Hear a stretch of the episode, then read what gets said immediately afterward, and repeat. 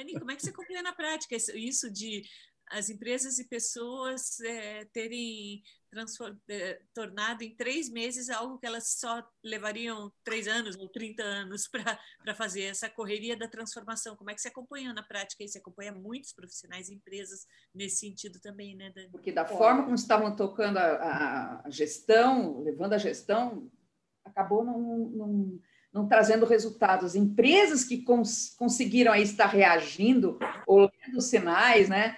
eu acho assim, estão se dando muito bem, estão se dando muito bem. Agora, assim, o que eu escutei de altos executivos e pessoas é, de diversos níveis também, dentro das empresas e também fora, é, duas, dois relatos me chamaram muita atenção. Uma alta executiva que aprendeu a pilotar uma máquina de lavar roupa. E o que foi aquilo para ela? Ah, desse, eh, lidando com diversos executivos, com diversas frentes, diversos projetos, extremamente robusto, e aprender a lidar com uma máquina de lavar. E, a, e o outro foi um alto executivo também, ligado a fundos de investimento.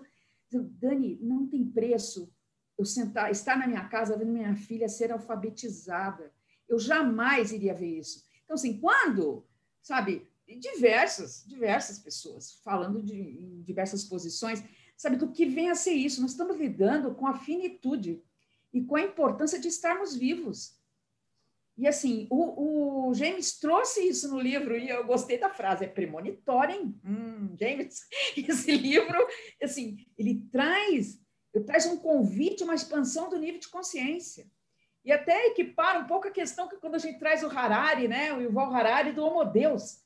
Porque nós estamos num mundo sem pedal de freio e falar do social, falar do humano, falar do, do da cooperação, sabe? É, é o caminho que a gente tem pela frente. E o social vem com tudo. É isso, não dá mais, não tem mais saída para ninguém. Quem não tiver nessa. Tá? Que essa visão do Homo Deus é uma visão extremamente materialista do Harari, porque ele não leva em consideração exatamente a exponencialidade da evolução da consciência da humanidade.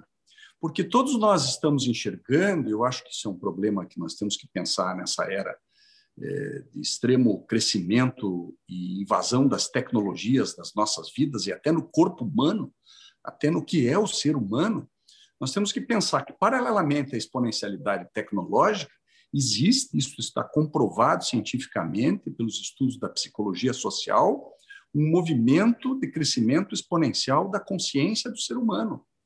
Então, nós não podemos pensar o ser humano do futuro é, agregado a algum tipo de tecnologia que nos torne super-humanos, mas com o mesmo nível de consciência que nós temos hoje.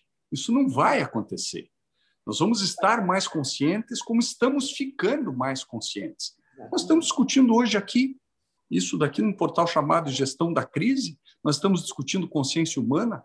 Esse tema vai ser cada vez mais um chamamento para muitas pessoas, e este crescimento desse tema é um tema tão exponencial quanto o tema do crescimento da tecnologia.